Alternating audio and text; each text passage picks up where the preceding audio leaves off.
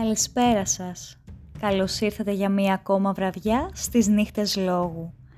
Απόψε δεν θα πω ότι εγκαινιάζω μια καινούργια στήλη, γιατί θα με πάρετε μάλλον με τις πέτρες, αλλά θα μου άρεσε να περιλάβω και ένα κομμάτι που ήδη βέβαια έχω ξαναναφερθεί σε αυτό, ε, ήταν τότε στην αρχή του νέου έτους για το τι θα δείτε το 2021 και επειδή είχε ωραία ανταπόκριση θα ήθελα να προτείνω που και που κάποια ταινία, όπως σας έχω προτείνει ήδη βιβλία, ιστοσελίδες και διάφορα άλλα που τα βρίσκω ενδιαφέροντα και με νόημα.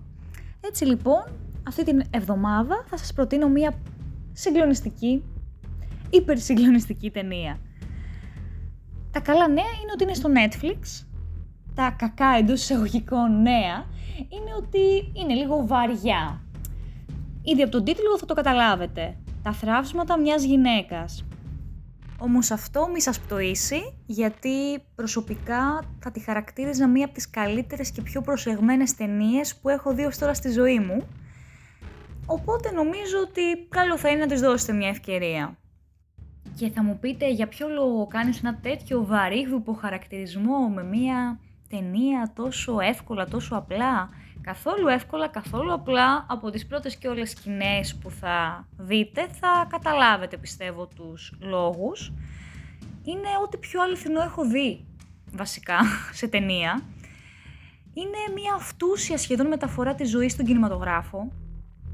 Τι να πω για τον ομό ρεαλισμό, για το βάθος των ερμηνεών, των ηθοποιών, για τα υπενυχτικά πλάνα που η επιλογή τους δεν είναι καθόλου τυχαία αλλά καθρεφτίζουν πάρα πολύ τα συναισθήματα των ηρώων και νοηματοδοτούν ακόμα περισσότερο την εξέλιξη της πλοκής. Πέραν από την κυρίως ιστορία που έχει να κάνει με την ε, εγκυμοσύνη, βασικά την γένα μιας γυναίκας της πρωταγωνίστριας και το περιστατικό, το ατυχές περιστατικό που συμβαίνει σε αυτήν, Παρ' όλα αυτά εμπλέκονται και άλλες ιστορίες με έναν τρόπο και μάλιστα όλοι οι χαρακτήρες έχουν ε, υπόβαθρο, ποιότητα. Είναι άνθρωποι βασικά. Άνθρωποι που συναντάει κανείς δίπλα του. Γι' αυτό κιόλας μίλησε για ομό, ρεαλισμό και αλήθεια. Είναι η ζωή. Και αυτό είναι πολύ εντυπωσιακό όπως λένε τα πιο απλά είναι και τα πιο δύσκολα, έτσι και αυτό. Τα πιο απλά είναι και τα πιο πολύπλοκα και σοκαριστικά πολλές φορές. Για να μην σας κάνω spoil, να μην αποκαλύψω εδώ δηλαδή πολλά για την ιστορία, θα πω απλά ότι το κυρίως μήνυμα είναι η έλλειψη ενσυναίσθησης που υπάρχει στην εποχή μας. Ποια είναι η στάση της πολιτείας, του νόμου, του κράτους απέναντι σε διάφορα έθραυστα έτσι και ζητήματα ταμπού θα έλεγα, που δεν είσαι σίγουρος ποια είναι η αλήθεια, ποιο είναι το ψέμα, πού είναι τα όρια, τι στάση κρατάει γενικά απέναντι στους ανθρώπους και κυρίως στη γυναίκα. Παρ' όλα αυτά έχει υπέροχα μηνύματα για την γυναικεία αλληλεγγύη και κάποιες σκηνές, ειδικά και στην αρχή, αλλά και στο τέλος το δικαστήριο είναι καθηλωτικές, ε, συγκινητικές, ε, ανατριχιαστικές θα έλεγα. Και επαναλαμβάνω δώστε προσοχή στην επιλογή των πλάνων. Είναι διαμάντι, είναι αριστούργημα θα έλεγα. Μόνο και μόνο από την αισθητική και από την δόμηση της ταινίας. Επίσης, άλλο πολύ σημαντικό μήνυμα που περνάει είναι ότι τελικά στη ζωή όλα για κάποιο λόγο γίνονται και όλα κάπου οδηγούν.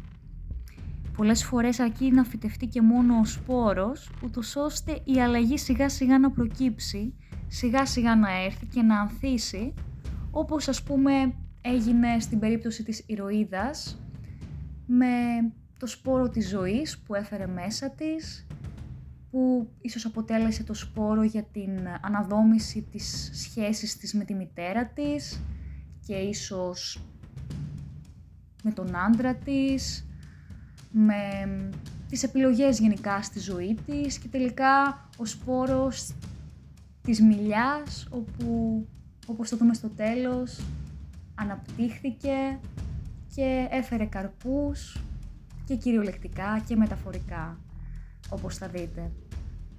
Θεωρώ ότι αυτή η ταινία έχει ιδιαίτερη σημασία στις μέρες μας γιατί με όλα αυτά που έρχονται στο φως σιγά σιγά βλέπω ότι σαν να βρισκόμαστε σε ένα οριακό σημείο όλοι μας, όλη η ιστορία της ανθρωπότητας θα έλεγα. Οι γυναίκες πλέον αρχίζουν να βγαίνουν μπροστά, να μιλούν, να διεκδικούν, να ξεμπροστιάζουν. Επιτέλους συμβαίνει αυτό, έπρεπε να περάσουν αιώνες σιωπής και υποταγής. Όλο αυτό βέβαια είναι ακόμα στην αρχή του θα έλεγα και ήδη έχει αρχίσει κάποιους να τους ξεβολεύει και να μην τους αρέσει. Όμως πιστεύω ότι ένας κόσμος με τις γυναίκες στη θέση που τους αξίζει και τους αρμόζει σε μία θέση ισότιμη, ουσιαστικά όμως ισότιμη, όχι κατ' επίφαση και να φαίνεται ισότιμη, ενώ στην πραγματικότητα ακόμα υπάρχουν προκαταλήψεις και στερεότυπα εναντίον της, που είναι τόσο βαθιά ριζωμένα που τα θεωρούμε φυσιολογικά. Οπότε λοιπόν ένας κόσμος τέτοιος, μια τέτοια κοινωνία, με λογική και ευαισθησία όμως μαζί, η γυναίκα, παύλα μητέρα, παύλα άνθρωπο, δίπλα και μαζί με τον άνδρα, παύλα πατέρα, παύλα άνθρωπο, πιστεύω ότι αυτό μπορεί να θέσει τη βάση, τα θεμέλια για ένα νέο κόσμο. Ένα κόσμο που θα υπάρχει μεγαλύτερη συμπόνια, περισσότερη αλληλεγγύη και αποδοχή στο οτιδήποτε και φυσικά ενσυναίσθηση. Βέβαια όλα αυτά δεν είναι παρά άλλες παρεμφερείς λέξεις που περιγράφουν την έννοια της αγάπης, η οποία όλα τα περικλεί. Όλα αυτά και άλλα ακόμα πολλά που δεν αναφέρθηκαν. Το απόψινό podcast θα είναι πιο σύντομο από τα άλλα, γιατί νομίζω η ταινία μιλάει από μόνη της. Δεν θα ήθελα να σας κουράσω περισσότερο, να έχετε ένα όμορφο Σαββατοκύριακο.